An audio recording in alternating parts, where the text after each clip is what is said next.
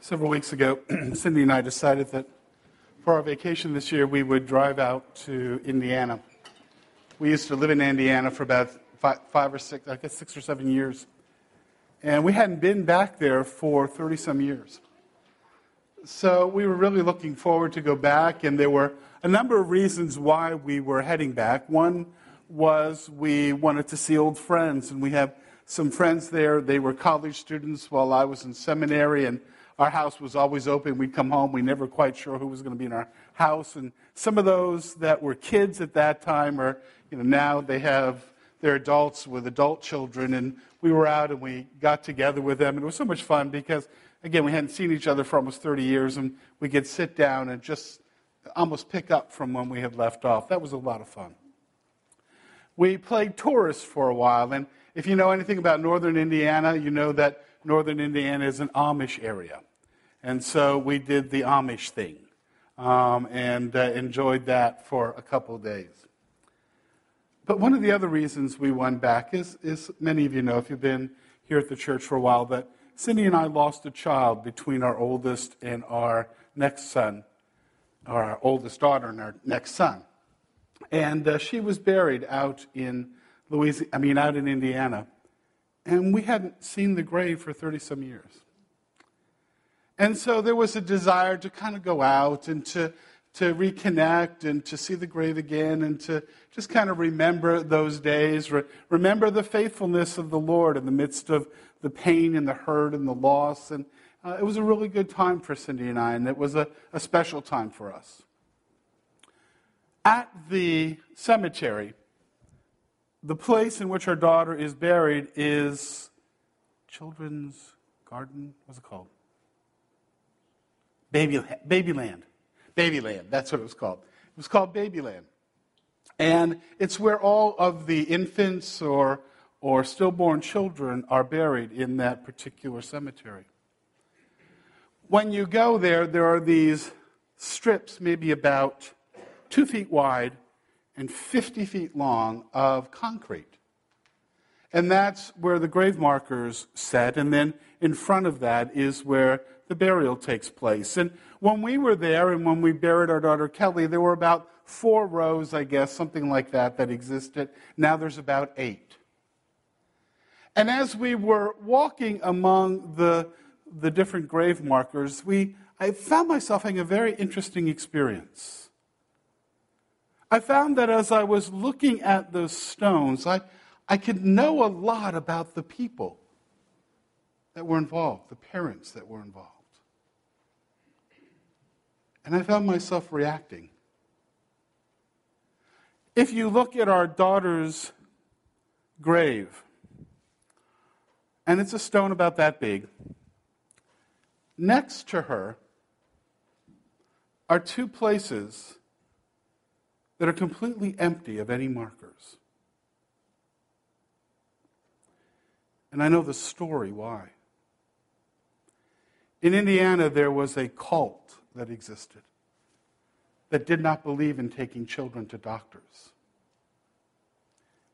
And those two empty grave areas next to my daughter's grave were two children, infants, that died of simple childhood diseases because their parents were unwilling to take them to the doctor.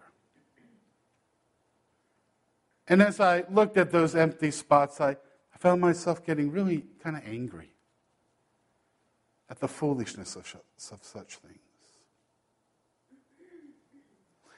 As we walked among them, there were some other graves that I found to be impacting of me in, in a way that made me sad. Some of them were graves in which, markers in which the child had passed away several years ago. And yet, all around the stone were stuffed animals and new toys and things like that that the parents had placed there. And, and I found myself just grieving for those parents and the difficulty that they were facing in dealing with the struggle of grief, of holding on and letting go and, and finding that balance in your life. And I just found myself thinking and praying for those couples and hoping that they would find some hope in the midst of that. And then there were some other grave markers. And they were angels. And there were angels all over the place in the midst of this, this cemetery for area for these little children. And if it were the idea that the angels came and you know had taken them to the presence of the Father or something like that, I could have kind of rejoiced in that. But the idea was, you know, here lies our little angel, or our child has become an angel, or or those kinds of phrases. And as I saw those, I found myself thinking, and again, a sense of sadness at the lack of biblical understanding. An understanding of the greatness of what God is really doing and what God is really about. As I, as I saw those grave markers, I thought to myself, I'm not sure that those couples really are caught up in the truths of God's word, or they're more caught up in sort of our civic religion, our, the religion of our culture. And I found myself sad. You see, so often when we read God's word, we, we have these filters of our own culture. We have our our filters of the stories we've seen or the cartoons we grew up with or the movies that we've seen. You know, we've all seen It's a Wonderful Life in Clarence. You know, who dies and is an angel waiting for his wings. And every time a bell rings, an angel gets his wings. There's a theological term for that. Baloney. Now, I'm not condemning these parents who were struggling with their loss. I, I, Cindy and I have walked through that loss. We know the pain. We know the, the difficulty and the struggle and how you long to have some things to hold on to. But there are some greater things and some greater hope and some greater truth than sort of the civic stories we find and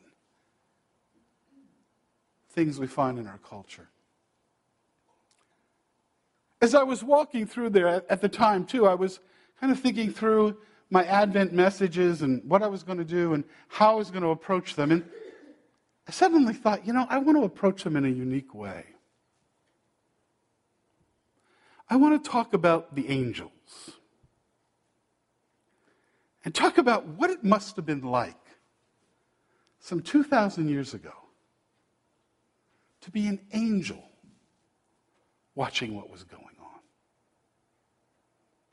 what it would have been like to be one of those creatures who was in the very presence of God Himself, who knew God through the eons of their existence, who knew the Father and knew the Son and knew the Spirit and saw God in all of His glory, in all of His splendor, in all of His majesty. And to come with an announcement God's about to do something that is beyond our full comprehension.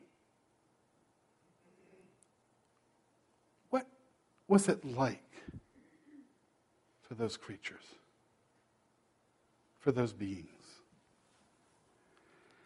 And as we look at it, we'll look at the four proclamations, angelic proclamations you find in the gospel account in Luke and Matthew.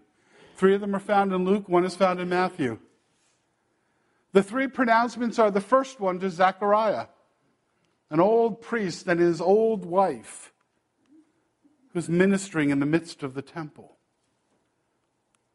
The second is to a virgin named Mary.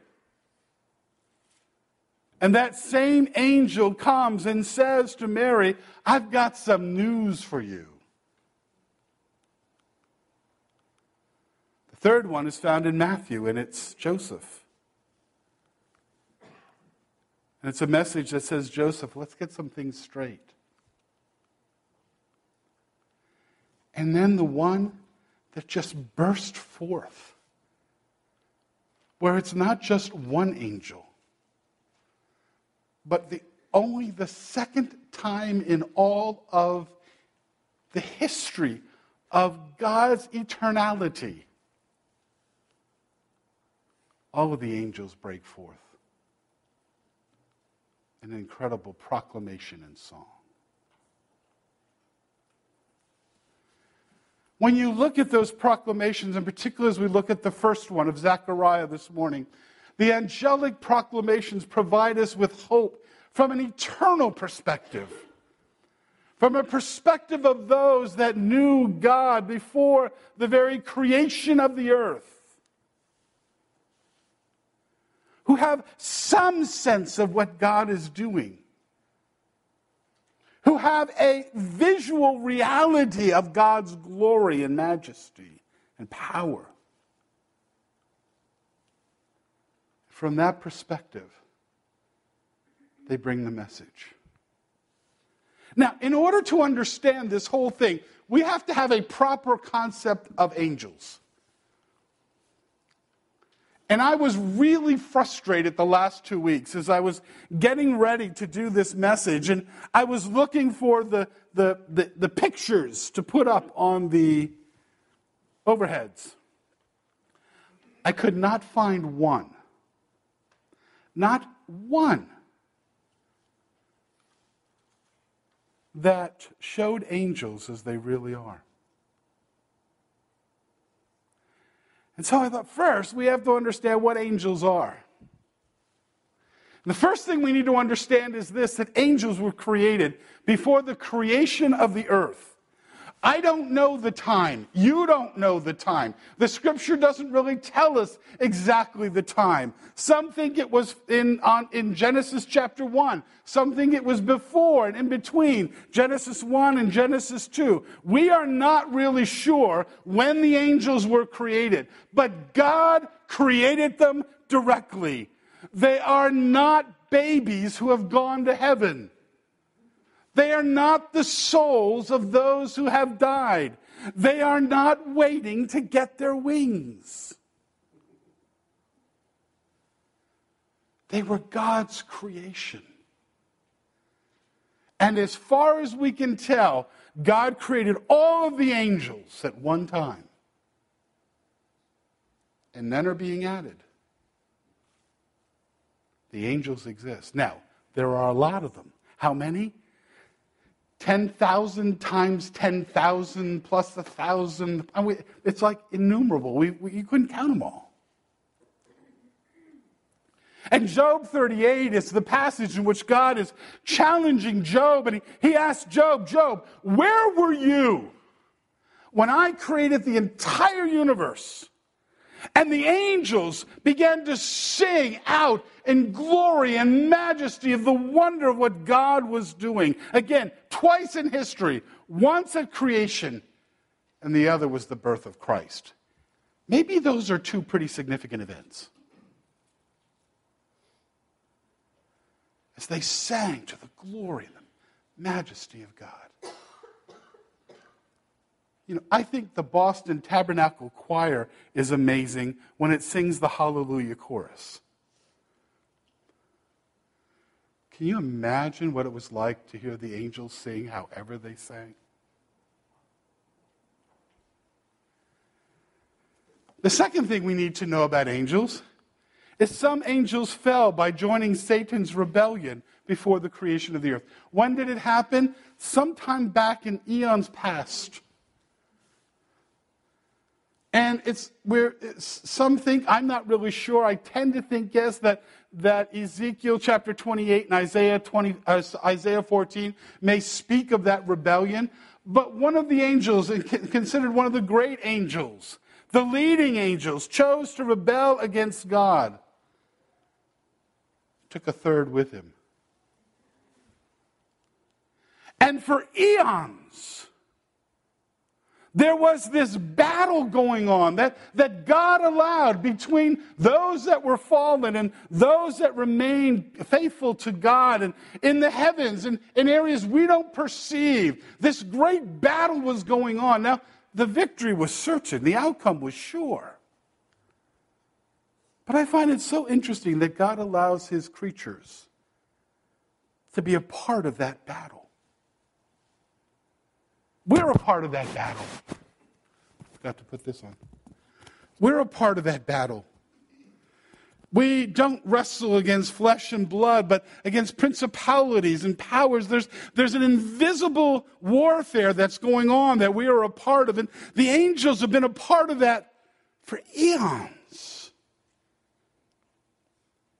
Chris mentioned this morning that as, as humans, we, we wait for the return of the Lord. We wait for those things that God is taking place or will take place. We, we wait for the advent of Christ. Can you imagine the angels? Wondering what God was going to do. Watching as, as God took and created this creature called man out of the very mud of the earth and the one who could not defeat Satan, the angelic hosts who in and of themselves could not defeat this great power, God says it's through this created thing, this, this flesh, this mud creature, that Satan's head will be crushed. God will be glorified. Imagine what the angels thought of that. And then watching this creature fall and rebel against God in ways that would have caused for them eternal damnation with no possibility of redemption. And wondering for centuries, what is God going to do? Revelation 12, 7 through 12 tell us that because of the death of Christ, that Satan is defeated and all of the armies he had following him are cast out, waiting for their final destruction. But they waited and waited and waited to see what God would do. Now, as those involved in that battle, can we please understand this? That angels are awesome, fearsome, heavenly warriors battling the forces of Satan. And they don't have wings. Only two types of angels have wings cherubim and seraphim. Those are the only ones that have wings. All the others, whenever they appear, they appear like man. But they're awesome. Every time an angel shows up, do you remember how man reacts or woman reacts? They were terrified. Because the angels are awesome. Not, oh, that's how we draw them. You know, the, the naked baby cherubim, you know, the, the fluffy naked babies kind of flying around. No way. Or the sort of effeminate with these long flowing dresses and the harp and the wings. We have one out in the, in the foyer. You don't have to take it away. I, I, I know it's sort of our cultural understanding. No. These aren't awe, these are awesome, powerful creatures whose simple touch could undo you, who, as reflections of the glory of God, overwhelm anyone who sees them. And they don't have wings. That was what was so frustrating finding an angel without wings anywhere. But more than that, angels are God's messengers. They bring the messages that God wants his people to hear. And sometimes it's messages of, of judgment as God comes and through the angels he proclaims the judgment that's going to take place in Sodom and Gomorrah. Sometimes it's good news that the birth of a child as he comes and he pronounces that Samuel will be born or that Samson will be born or that Jesus or that John the Baptist will be born. Sometimes as you read in Revelation, the angels proclaim the coming judgment of God upon the whole earth. Sometimes when you read particularly Revelation, it is a message about the glory and the majesty and the power and the awesomeness of God. The angels bring messages.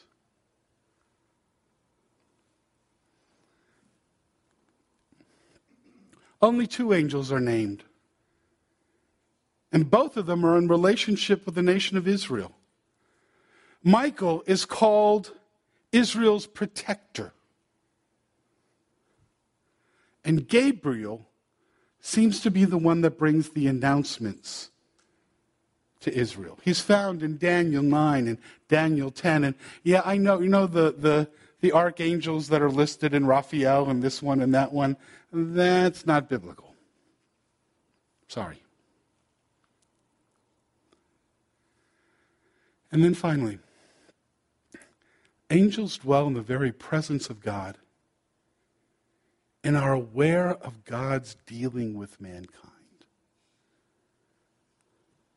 1 Peter chapter 1 verse 12 as Peter is talking about the Old Testament prophets and how they wrote about the time that was to come, and we are living in that very time as God is fulfilling those promises that he had given all throughout the Old Testament.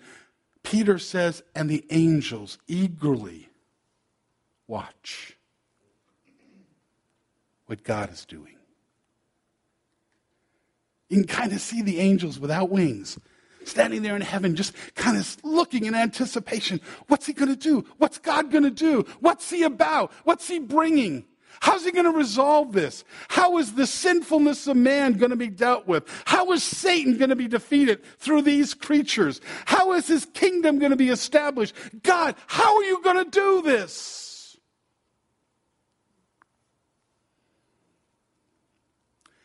And then he calls Gabriel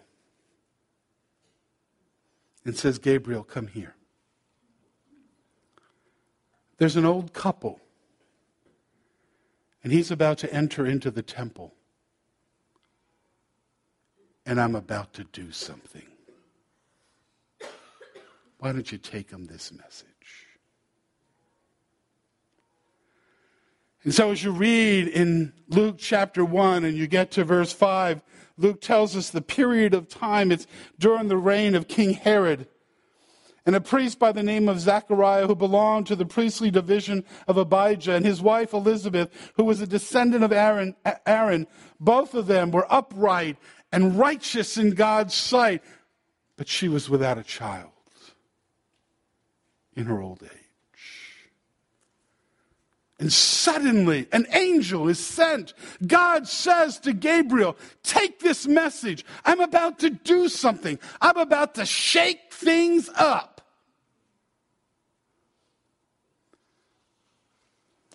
And Gabriel is sent. Gabriel is sent. Now we are introduced to that pious couple, Zachariah and Elizabeth. We know only a couple of things about them. We know that they are a godly couple, that we know that they are a faithful couple. We know that they are obedient and obeying God's law. We know that, that uh, Zechariah is a priest and he's part of those that go into the very temple in order to, to bring the worship before God, whether it's the incense or whether it's the sacrifices. He's a part of that. We also know that they have a painful struggle in their lives. One that is painful today, but was even worse in the first century. And that was this was a couple without a child. Now, today, that's a painful struggle. That's difficult. But back then, it was shameful. For the assumption was that if you were childless, God was judging you. Can you imagine being this righteous couple who are honored by God and through their whole life living under the shadow of the shame of childlessness? We know something else. We are present at the very high point of Zechariah's career. He's an older man, but he gets to do something he has never done before. In verse 8, it says, Once when Zechariah's division was on duty and he was serving as priest before God, he was chosen by Lot to bring the incense before God and to lay it before God. Now, again, we don't quite get what's being said there. There were so many priests, there were about 18,000 priests at this time, that they divided the priests up into divisions. And he was of the third division, the division of Abijah, by the way, which didn't have a particularly good reputation. So poor Zechariah, already under the shame of childlessness in the first century, is a part of Abijah, which is kind of a, you know, they're all right, but And then it says this He was chosen by Lot to burn incense before God. You were only ever allowed to do that once in your entire life. And once you had done it, you could not do it again because there were so many priests. And now, as an old man, Zechariah finally gets to burn incense before God in the temple. And he gets to walk up those temple steps and watch those huge doors, 40 feet tall, open up and walk into the holies of the holy place that stands before the Holy of Holies and a room that was totally covered in gold.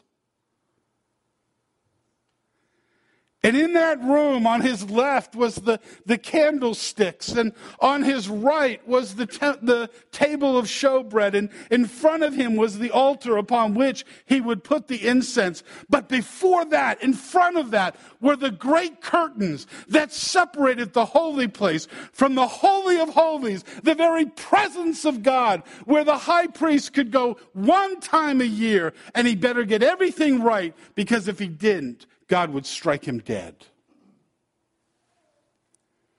It was such an awesome place to stand before the Holy of Holies.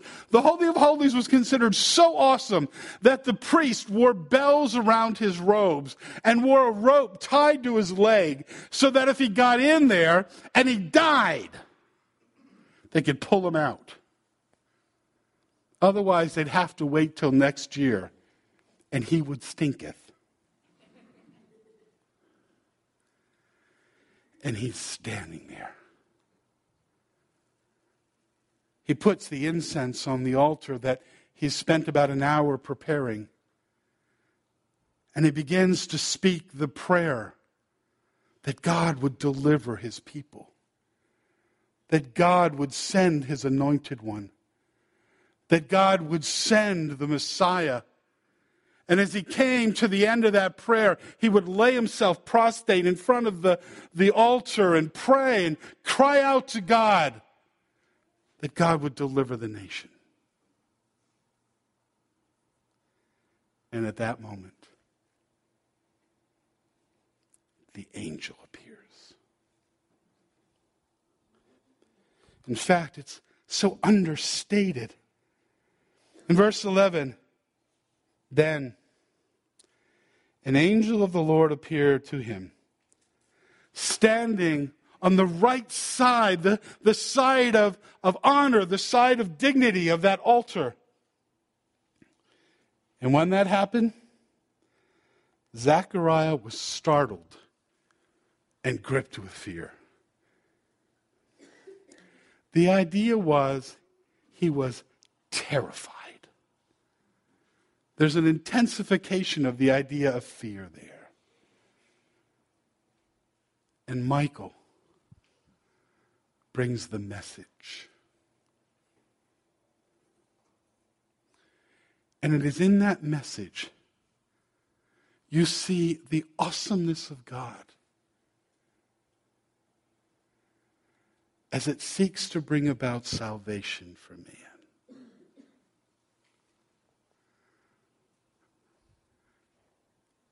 Basically, Gabriel's message is simply this God is answering your prayer.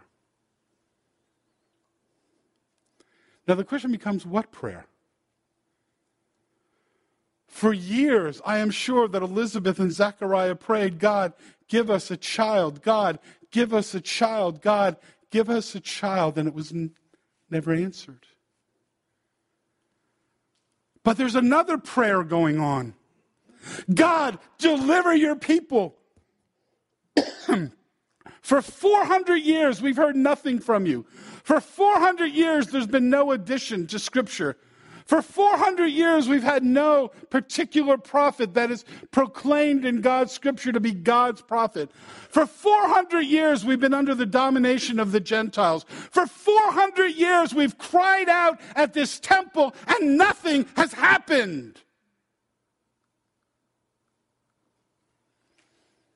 And Gabriel says, Oh, yes, it has.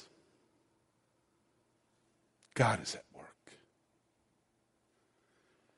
And as you begin to read down through that passage and you, read the message that Zechariah brings, I mean, I'm sorry, that Gabriel brings, and he says, Your wife Elizabeth will bear a son, and you're to call him John, and he will be the delight of many, and he will rejoice because many will rejoice because of his birth, and he's never to take of wine or strong drink. And then in verse 18, many of the people of Israel he will bring back to the Lord their God, and he will go on before the Lord and the spirit and the power of Elijah.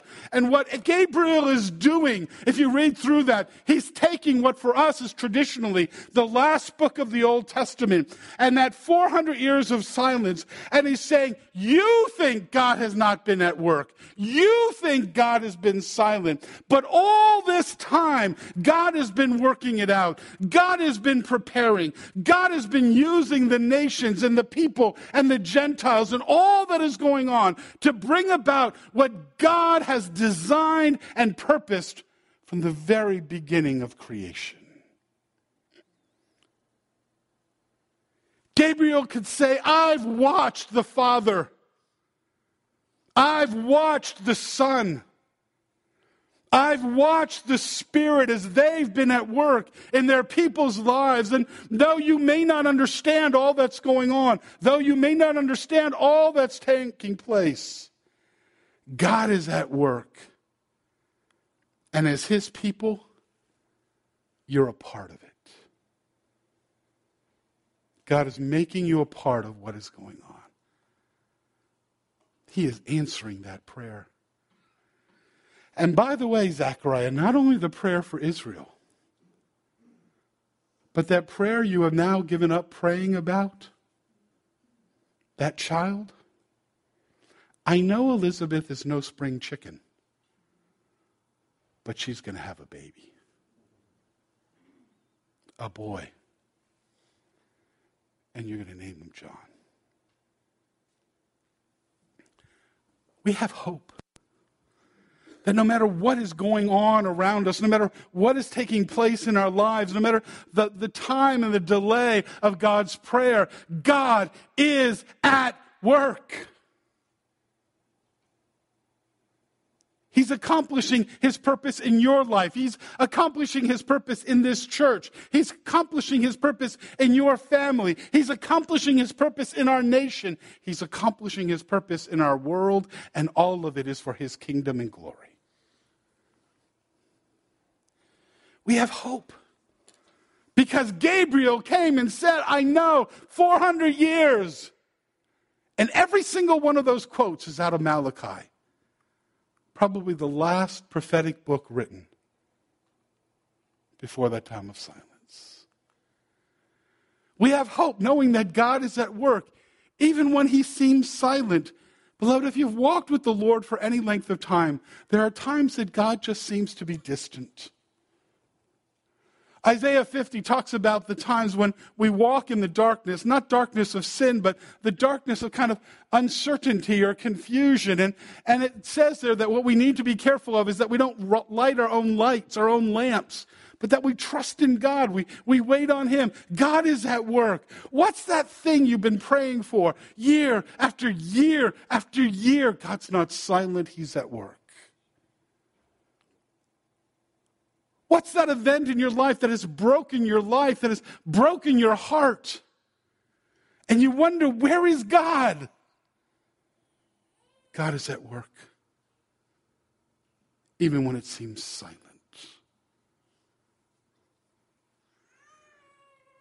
We have hope knowing that God is at work even when the situation is chaotic. And you see some of the chaos there as he talks about the fact that he will bring the people back to the Lord and he will go out as the one preparing the way for the Messiah and he will bring the children and their fathers together and there will be a rightness in the horizontal relationships that allow and reflect the rightness in the vertical relationship in the midst of a political turmoil. This is Herod the Great, who Caesar wrote of it's better to be a pig in his household than one of his sons. And what he meant was that Herod wouldn't kill a pig and eat it because he was trying to be a practicing Jew. But if you were one of his sons and he felt threatened by you, you were gone. God's in control. God's working out his purpose. You know, I don't know how you felt about two weeks ago with the election, but God's in control and working out his purposes. And then finally, we have hope knowing that God is at work using even our struggles to accomplish his purposes. What difficulty are you facing? Is it the loss of a child? Is it struggles in a relationship? Is it health? Is it work? Beloved, God will use that to bring him glory. God used the barrenness of Elizabeth to accomplish the greatness of his purpose. Now, how are we to respond? Well, again, let me. This is the old. This is a narrative version of the verse we know in Romans eight twenty eight, and we know that in all things God works for good for those who love Him, who have been called according to His purpose. God is at work. We may not know the exact outcome. We may not know exactly what He's accomplishing but He is at work and accomplishing. What's our response? Faith, trust. And I wish I could go on and say, and Zechariah heard the message and he got up from praying and he said, Oh God, wonderful, I can't wait. And he ran outside of the temple and he said, Guess what? God's giving me a son, and that son's the forerunner of the Messiah. I just can't wait. But if you know the story, Zechariah says basically this prove it. Now, that's my translation, but that's basically what he's saying there. Zechariah asked the angel, How can I Zechariah, how can you be sure you're in a gold plated room? You're standing before the Holy of Holies. You've just been on your face proclaiming God's prayer that God would deliver his people. You've just seen an archangel. And you still can't believe?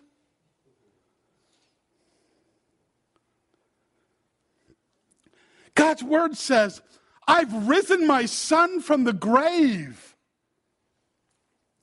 And you still can't believe? I worked it all out. And you still can't believe? And the fact is, and if it had been my response, it would have been, What is wrong with you, Zechariah? But the fact is, even the best at times lack faith in response to God's revelation. And even the best lack faith in the midst of overwhelming circumstances. Do you know what God did? He gently rebuked his child. He corrects him and says, Zechariah, here's what's going to happen. Your life will be silent for nine months. And the word actually speaks of being both mute and deaf. Can you imagine having to wait nine months to tell the story? If you're like me, I want to tell the story right away. For nine months. And finally, when the baby is born, and John scribes out, call him John, he is suddenly able to speak and hear again. God says, Zechariah, will you trust me? That's his question to us. I've revealed that I'm in control. The angels have brought the message. My son has come. He was born. He lived. He died. And he was resurrected. I've been working in your life, however long you've been walking with the Lord. Will you trust that God is at work? It begins by accepting the gift of eternal life in Christ. And it ends in eternity with Him. And through it all, God says, Trust me. Let's pray. Father, thank you for the message we find and the pronouncement of the angels. We pray, Lord, that we would be those that live out that reality, that certainty in our lives. Father, I pray that if there's someone here that's never trusted your Son as their Savior, has not begun that relationship, that they would come and speak to somebody about how they might know how to do so. Father, for all of us, I pray that we would have that hope in the fact that you are at work always in our lives, a, a, fact proclaimed by the angels, but made certain through the resurrection of your Son. And until he returns, until that second advent, we wait with anticipation, waiting to see what you will do and how you will do it. We ask it in the name of your Son, Jesus. Amen.